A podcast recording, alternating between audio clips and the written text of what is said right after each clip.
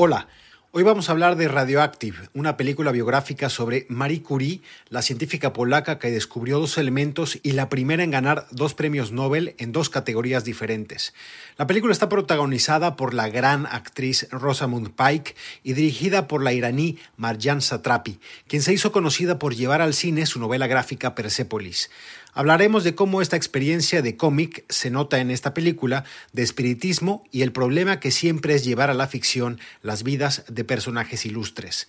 Yo soy Luis Pablo Boregard y como siempre estoy fantásticamente acompañado de Mariana Linares Cruz y Trino Camacho. Nada. Nada. Nada de nada. Nada. Nada. Nada. Nada. Nada. Nada de nada. Para que nunca tengas que decir. Nada que ver. Nada. Un podcast original de Netflix. Nada.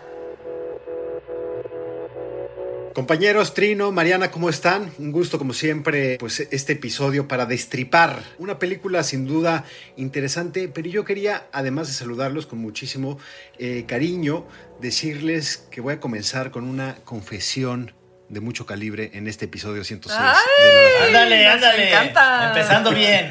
Después, este, ustedes, como obviamente la gente que nos escucha semana a semana, saben que nosotros somos eh, pues fans, eh, tenemos la N marcada en, en- en las partes, partes íntimas de nuestro cuerpo, pero después de 106 episodios, este, es- este ha sido el primer título que vi en Amazon Prime. Sácatelas. ¡Eh! Sácatelas, se acabó. Este fue el último episodio de Nada que ver. Gracias por escucharnos a lo largo de casi dos años. Pero es, es interesante cómo eh, pues esta película hace lo impensable, que es saltar entre plataformas y ahora para el mercado hispanohablante eh, pues pueden ver este biopic de Madame Curie, eh, muy interesante, con una cineasta pues muy reconocida, con Rosamund Pike, y, y yo quería recoger pues sus primeras impresiones sobre esta, pues es una película yo creo que un, un wikipediazo muy bello, ¿no? ¿Cómo están, compañeros? Muy bien, muy bien. Yo también voy a hacer una confesión y es que me asusta, me asusto, me ha asustado a lo largo de todos estos episodios que hemos hecho nada que ver cuando Luis Pablo dice interesante. Ya, ya no sé después qué va a seguir de ese adjetivo, Eh, pero es verdad que Radioactive, este, esta película de ficción basada en la vida de Madame Curie, es interesante y a mí me conmovió muchísimo. Eh, no sé por qué, eh, no sé si porque hoy en día la ciencia está en un momento eh, pues protagónico, porque muchas mujeres han tenido que ver con la posibilidad de una vacuna, porque después de, de mucho tiempo de tener olvidada la posibilidad de que la medicina sea la manera de cambiar el mundo otra vez después, bueno, durante esta pandemia como que ha vuelto a tener su importancia humana. Eh, esta película me, conmovió muchísimo por ese sentido, por la importancia de la ciencia, por la importancia de que una persona ponga todo su empeño, toda su ser, toda su vida y hasta su muerte por lograr un objetivo científico. eh, y, de todo, desde principio a fin, me, me gustó muchísimo, me encantó, me encantó que además es eh, un, un documental interesante por el tema científico, donde explica muchas cosas científicas que uno no se espera, pero en conjunto, insisto, con la vida personal de una científica, ¿no? Entonces, sí, interesante y para mí muy conmovedora. Esto a mí me pasa con los biopics que de repente esto, esto tienen que eh, voy mucho a Wikipedia en el momento en que estoy viendo la serie porque, porque me, me empieza a interesar, empiezo a ver ciertas cosas que yo tenía como ahí en un cajón de la mente y empiezas otra vez a, a recuperar. Una de las, de las partes interesantes de esta película es la dirección de esta, eh, eh, digamos, una mujer directora que me, me gustó mucho su trabajo anterior, el primero al menos, el de Persepolis, que se llama Marjane Satrapi, que es una muy buena directora. Después hizo The Voice y ahora hizo esta, esta que eh,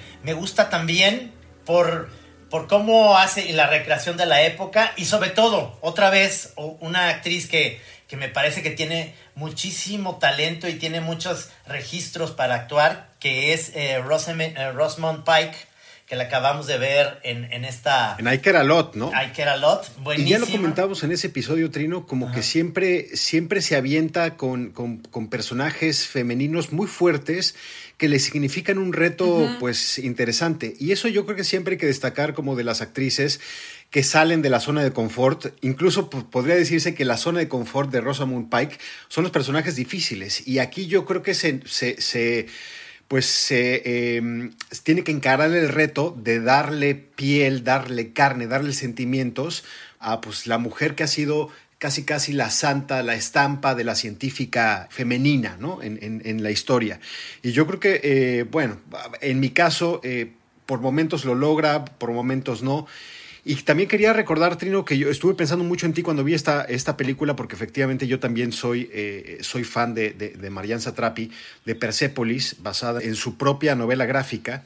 Y eh, también esta película Radioactivo está basada en una novela gráfica de 2010 que se llama Radioactivo María Pierre Curie, A Tale of Love and Fallout. Así que eh, eh, es- es- está padre que esta directora iraní siga persiguiendo o siga alargando adaptaciones de- del mundo gráfico, ¿no?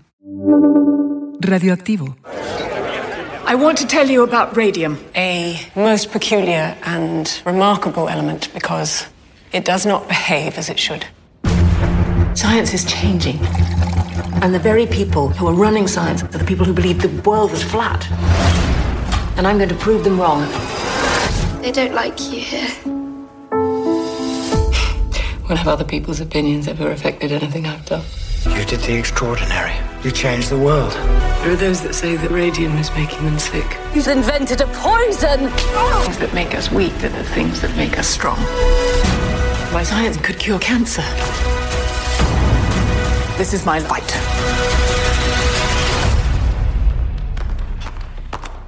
And I will win it.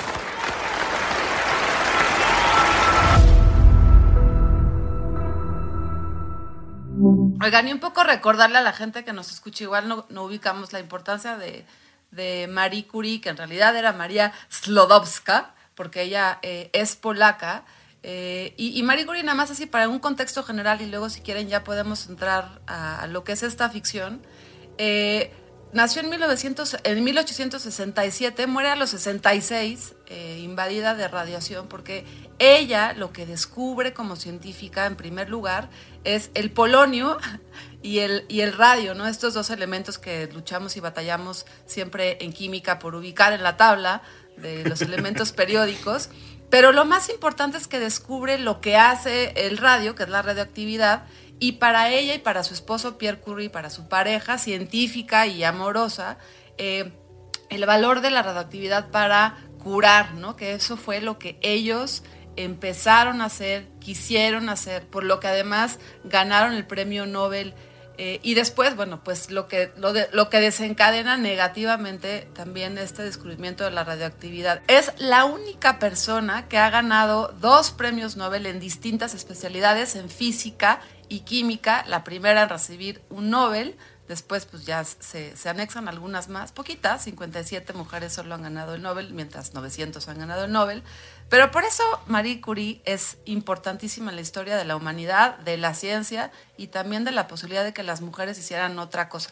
Y a partir de eso, pues debe estar complejísimo, no importa qué director o directora seas, decidir que quieres hacer una biopic, ¿no? Yo digo, qué, qué difícil reto, está difícil. Sí, sí. Y sobre esto que mencionas, Mariana, del- de, la película biográfica, yo que les quería plantear, ustedes que ya tienen muchísimas horas de, de vuelo como espectadores, ¿qué les pareció? Si les pareció demasiado clásico eh, a la hora de cómo, cómo se decidió contar, o, o- o si les gustó un poco la estructura por la que apuestas a Trapi. Bueno, yo, yo creo que es una muy buena apuesta, digamos, porque está como en, en- dentro de la, narrativa de la película, es muy como de novela gráfica. Hay secuencias de repente de una bailarina que está muy estéticamente muy bonita todo eso, es como un sueño de donde se conoce, se conocen Pierre y Marie Curie en un lugar en, en París y todo esto, pero pero, pero tiene toda esta narrativa también muy clásica que de repente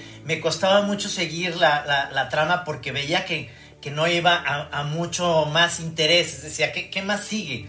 Eh, obviamente la parte importante o lo que me llamó mucho la atención es exactamente cómo estos científicos en sus laboratorios en esa época arriesgaban mucho por la falta de ese equipo, que pues obviamente no sabían que estaban jugando con materiales tan eh, increíblemente peligrosos.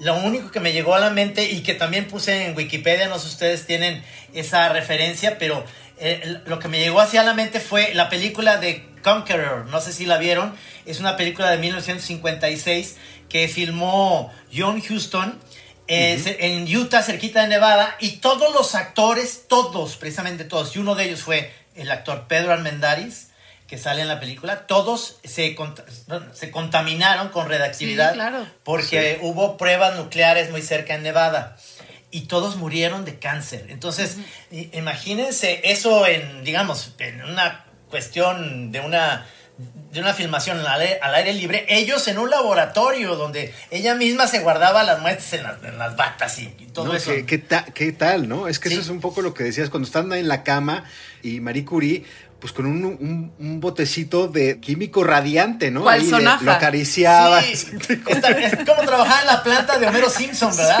o sea, qué bárbaro, sí. Y eso yo creo que es indudablemente le va a formar una opinión a quien vea eh, esta película Radioactivo. Habrá gente que le guste o no eh, los saltos en el tiempo, ¿no? Porque yo creo que ayudan a explicar efectivamente, eh, y ya lo decía Mariana, pues ella descubre el trabajo obviamente del matrimonio Curie, descubre dos nuevos elementos que es el polonio y el radio, y a partir de ahí yo sí siento como muchísima dedicación eh, didáctica, explicativa, ¿no? De qué es esto, cómo lo obtenían, para qué sirve, cómo afectó. Pero, pero pues es una película que está eh, pues basada en, finales del siglo XIX, entra en los albores del siglo XX, pero luego hace saltos en el tiempo a los años 50, a los, obviamente al, lanzamiento de la bomba atómica en 1945 sobre Hiroshima, como un poco para ver qué estaban descubriendo o qué consecuencias tendrían este, este descubrimiento. O sea, en particular a mí los saltos en el tiempo me perturban. no importa de qué película o qué serie o de qué se trate, desde Back to the Future yo tengo problemas con eso, porque me requiere demasiada concentración.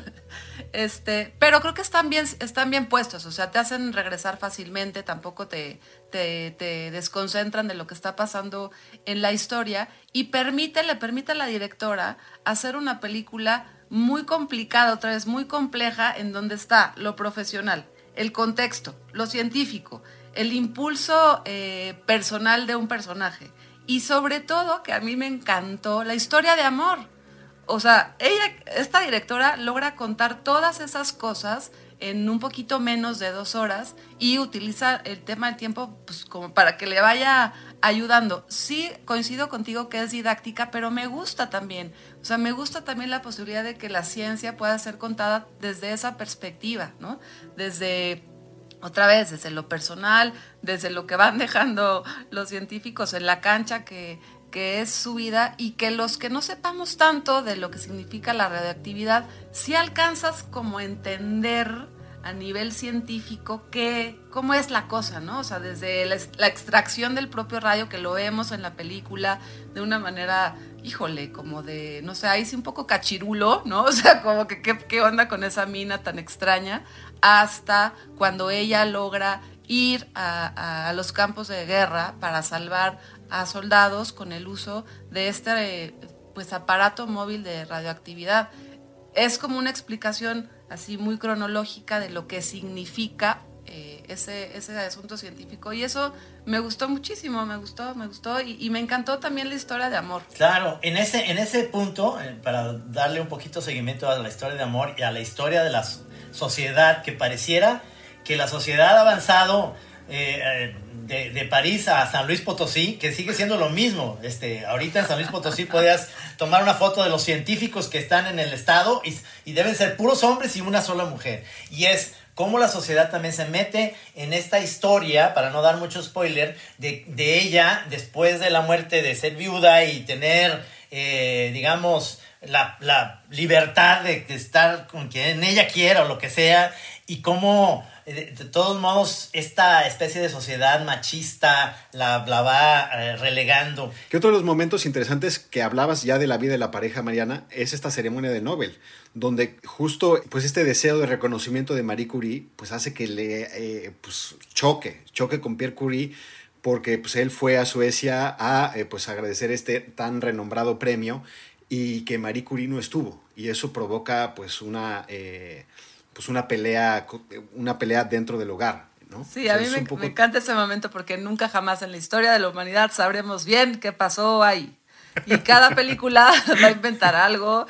Este, no es posible ni siquiera revisar si en, en, en búsqueda de datos si estuvo ahí o no estuvo. Este es como de estas discusiones, inclusive como la película que vimos de Malcolm and Marie, ¿se acuerdan? Sí, que pues nunca vas a saber, o sea, nunca vas a saber si ella, en la película dice ella, ella le dice a él, vete, porque yo tengo que cuidar a las chamacas, puede ser, ¿no? Luego, pues ella se enoja, lo cual también es comprensible.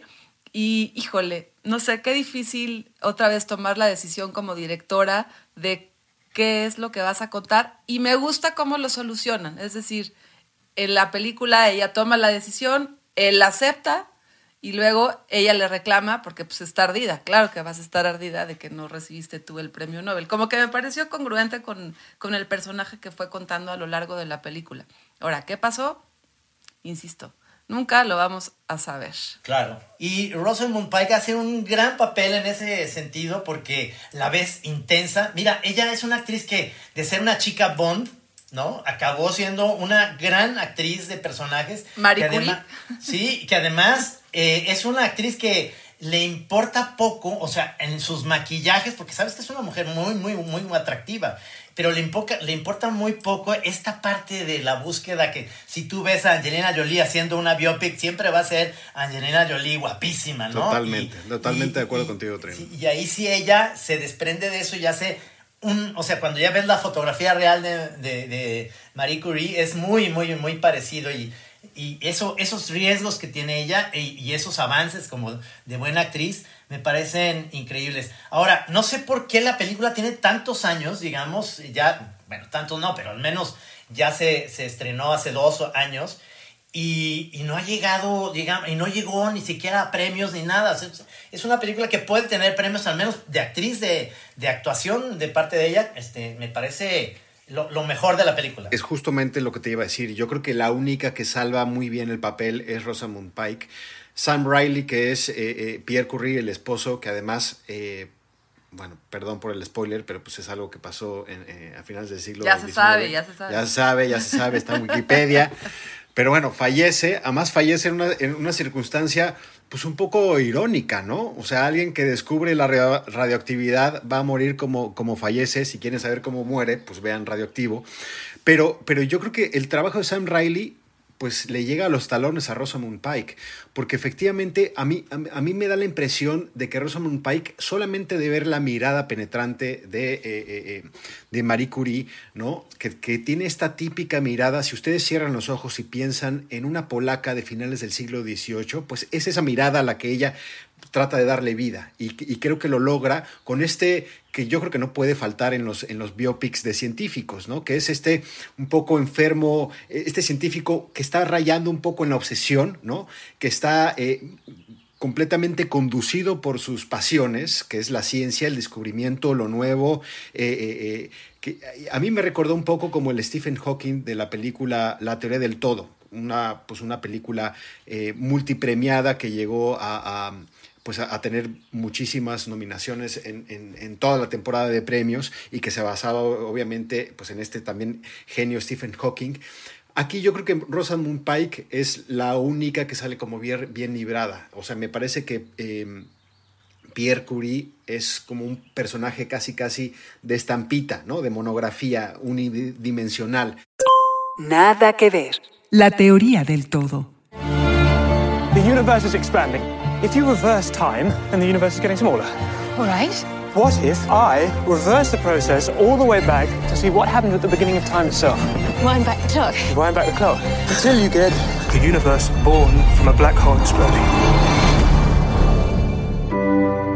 It's called motor neuron disease. Life expectancy is two years. The brain. What about the brain? The brain isn't affected. Your thoughts won't change. It's just no one will know what they are. There should be no boundary to human endeavor. However bad life may seem, while there is life, there is hope.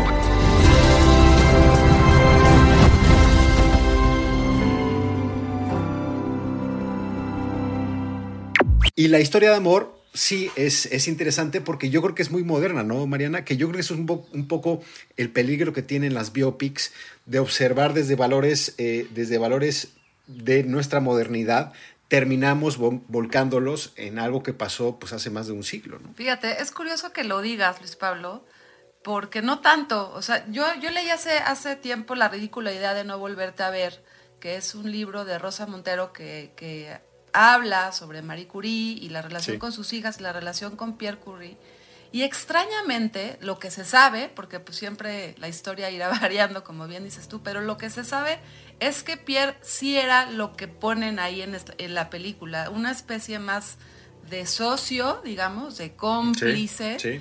eh, en donde lo que a mí me encantó es que hay, hay un amor posible que va más allá de lo físico y de, y de lo generar familia, etcétera, etcétera, sino que hay un amor por el conocimiento que, que ahí se ve así con, o sea, ese, ese a mí me, me pareció emocionantísimo, ¿no? O sea, su amor hacia conocer y que ella sabía que sin ella él no podía y él sabía que sin ella no podía y tenían eso, eso asumido, que se sabe que tenían también eso asumido. Ahí sí, no creo que Marian este, se, tomó la licencia de ponerlo porque hay varios documentos y libros que lo han explicado así, ¿no? Y inclusive la hija, que también después fue científica y que también después ganó un Nobel, pues es parte de esos testimonios que dice, pues es que pues así eran también, eran muy apasionados en su todo, ¿no? Digamos. Eh, sí coincido contigo y ahí pues yo creo que es la apuesta también de la directora de que la única que te vas a acordar de la película para siempre es Rosamund Pike y, y que en realidad debería llamarse la película Marie Curie porque pues Lo ya. que pasa es que chocaría con las sea, otras siete, siete películas biográficas que existen de Marie Curie. Claro, Exacto, exacto, claro, exacto. pero igual es algo intencional, ¿no? Se vuelven muy chiquitos los demás, sí. Pero hay momentos muy padres que yo creo que esta es una película que si no sabes nada del mundo de la física, ¿no? De la química, no sabes nada del mundo de los Curie, eh, yo creo que te vas a llevar con, te vas a llevar lo básico. Pero a mí hay cosas de contexto del París de aquellos años que me resultan como muy interesantes y que quizá no están exploradas del todo, aunque se ve como el propósito de, de- de- de la directora de entrarle. Uno de ellos es esta obsesión de Pierre Curie por pues, estos espectáculos un poco como, como psíquicos, ¿no? Con, con, ah, eh, con ciertos charlatanes que decían y afirmaban pues tener como la vibra y a partir de ahí tener comunicaciones con otras vidas y con otros seres en otra dimensión. Es un poco como de espiritismo que finalmente es bastante paradójico para alguien que, que- que dedicó su vida a la ciencia y que, y, que, y que creía en el método científico. Pero cuando uno entiende el, el- impacto que tenía en la sociedad, no solamente en la parisina, sino en todos, en, en toda Europa, por ejemplo, hay que recordar que eh, Arthur Conan Doyle también era un fanático del espiritismo, o sea, iba a sesiones como la que vemos en esta película, y aquí en América, pues, o sea, no, no hay que ir más allá de Francisco y Madero, que Francisco y Madero era un espiritista justo como eh, de la tradición de Pierre Curie y, y de Arthur Conan Doyle. Totalmente. Eso, eso yo creo que es muy interesante y está ahí, pero como un poco siempre en un segundo plano, ¿no? Sí, sí, me recuerda un poco toda esta, eh, en la época de finales del, del siglo XIX, de, de, de todas las películas, de- una de Nolan que me gusta que se llama The Prestige, que no, que es, este, hay, hay como un cierto halo de, de- de to- toda esta cosa científica que están, están descubriendo y están siendo muy pragmáticos, pero que hay ese halo de decir, pero por ahí está algo sobrenatural. Es un poco como que pasa ahorita en esta época con estamos solos con el universo, hay fotografías de extraterrestres, estamos en esa en esa parte, ¿verdad? De que cada empiezo de siglo hay una nuevo un nuevo paradigma, digamos, de alguna manera. Me sentí en una clase de química en, en segundo de secundaria, ¿no? Sí, O sea, de, totalmente. Hoy no vamos a tener clase, les vamos a poner una película, ¿no? Entonces La vida de Madame, la mañana. Madame Curie, exacto. Oigan, pero otra vez que envidia. O sea, ojalá que nos hubieran tocado unas así en nuestra secundaria y prepa. Sí, ¿verdad? más No, totalmente. O sea, más es, más divertida de, los bodrios que te ponían, ¿no? Sí, o sea, claro. Es que los Sí, maestros te sí, ponían películas con mensaje. Y el polen Sí. y la abeja. y, o Qué sea, es mensaje que tan no, bonito. qué aburrido.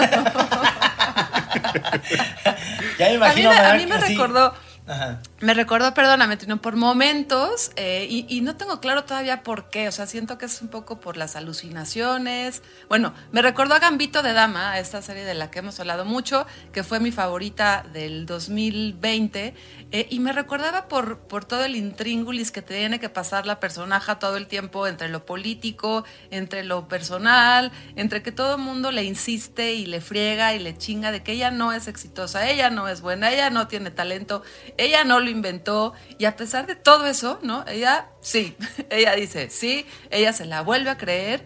eh, y me recordaba, ¿no? Como que todo este tiempo también ad- ad- adicta a algo, como también pasaba en Gambito de Dama. Estas alucinaciones que también están en, en Radioactivo, un poco en animación, no me convencieron tanto, ¿no? Esas sí las sentía como forzadonas, pero era igual, un poco como Gambito de Dama cuando se, se- ella se, co- se acostaba en su cama y, y- y imaginaba techo las, las jugadas, figuras, ¿no? ¿no? Claro. Eh, y nada, era otra vez como estas mujeres que sí han tenido que, híjole, ir hasta contra sí mismas para, para no sé, este, obedecer a sus instintos, en este caso de Marie Curie, más científicos, ¿no? Más de conocimiento. Nada que ver. Gambito de dama. Men are gonna come along and want to teach you things. Doesn't make them any smarter. You just let them blow by, and you go on ahead and do just what and how you feel like. Someday you're gonna be all alone, so you need to figure out how to take care of yourself. Genius and madness. There's no player in the world as gifted as you are. There is one player that scares me. Who? The Russian. Your gift. And you've got what it costs.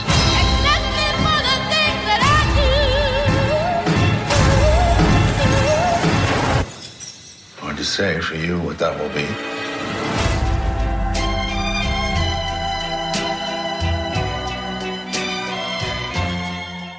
Está increíble que sigan siendo figuras que son adaptadas a novelas gráficas, a películas, a series, que se, ha- que se hagan novelas. A mí me recuerdo mucho la historia de, de esta científica, es, eh, una bioquímica húngara que se llama eh, Katalin Karikó, que eh, pues bueno, en la prensa mundial ha sido conocida como la madre de la vacuna, sobre todo de la vac- vacuna contra el coronavirus de Moderna y de Biotech. Pues ella estuvo como trabajando muy a la, o sea, a la sombra durante cuatro décadas y justo ahora que se logró pues un, un medicamento contra esta, pues, esta enfermedad que pues, hizo que todo el mundo se, se metiera a su casa, logra algo de renombre. Entonces yo creo que historias como la de Curie nos permiten que pues, sepamos nombres como los de Catalín Caricó y, que, y que nos habituemos a que pues, las mujeres están en la ciencia y están haciendo trabajos importantísimos. ¿no? Entonces yo creo que eso es un poco lo- el, el buen sabor de cosa que me deja también radioactivo. Sí, es una película que eh, la recomiendo muchísimo y si la, si la, va- si la ves, sobre todo adolescentes que tienen esta eh, ganas de, de ver películas científicas y digamos históricas, es una película muy recomendable y te la pasas muy bien durante todo. Ay, sí. todo lo- Y si es un maestro de química, pues eh, aquí le estamos ayudando Sí, con sí. el currículum. No, nomás les advertimos, no los van a apoyar con mucha lana, pero, pero síganle por ahí. Pues muy bien, compañeros. Yo ya me estoy dejando el copete para lo que viene, nada que ver. Te vemos ya en personaje, poco, Luis Pablo. Sí, pero un, un poco escaso el copete. Es el, el problema de la, de la crisis de la mediana edad. Pero es bueno que es podcast. Nadie, no, no, te- no Eso que sí, efectivamente. Ya no estamos en, en- en YouTube y, y creo que estamos más sueltos. Que empezamos Sí, con sí. confesiones y terminamos con mucho, pues con muchas ganas de, de hablar de Luismi, ¿no? Ya está despeinado, ya quedaste, de tanta sí. emoción. No, de Luis falta- Mi. Híjole. que digas al final del- de este podcast que digas, gracias. Gracias. Gracias, México. Bueno, iremos, iremos enseñando nuestra mejor imitación de Luismi para lo que viene, nada que ver, para que sigan pendientes. Y bueno, eh, pues aquí seguimos semana a semana puntuales con la cita con todos ustedes que nos escuchan en cualquier plataforma que tenga podcast. Eh, Trino, Mariana, como siempre, abrazos y besos a la distancia. Y pues qué, qué refrescante mañana. Exactamente. Compañeros, pásenla bonito este fin de semana. Hasta luego, que vivan las mujeres científicas. Pero si tienen radioactividad, que vivan No. lejos. Sí, exacto.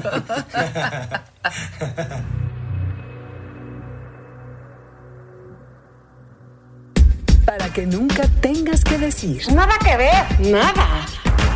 Un podcast original de Netflix.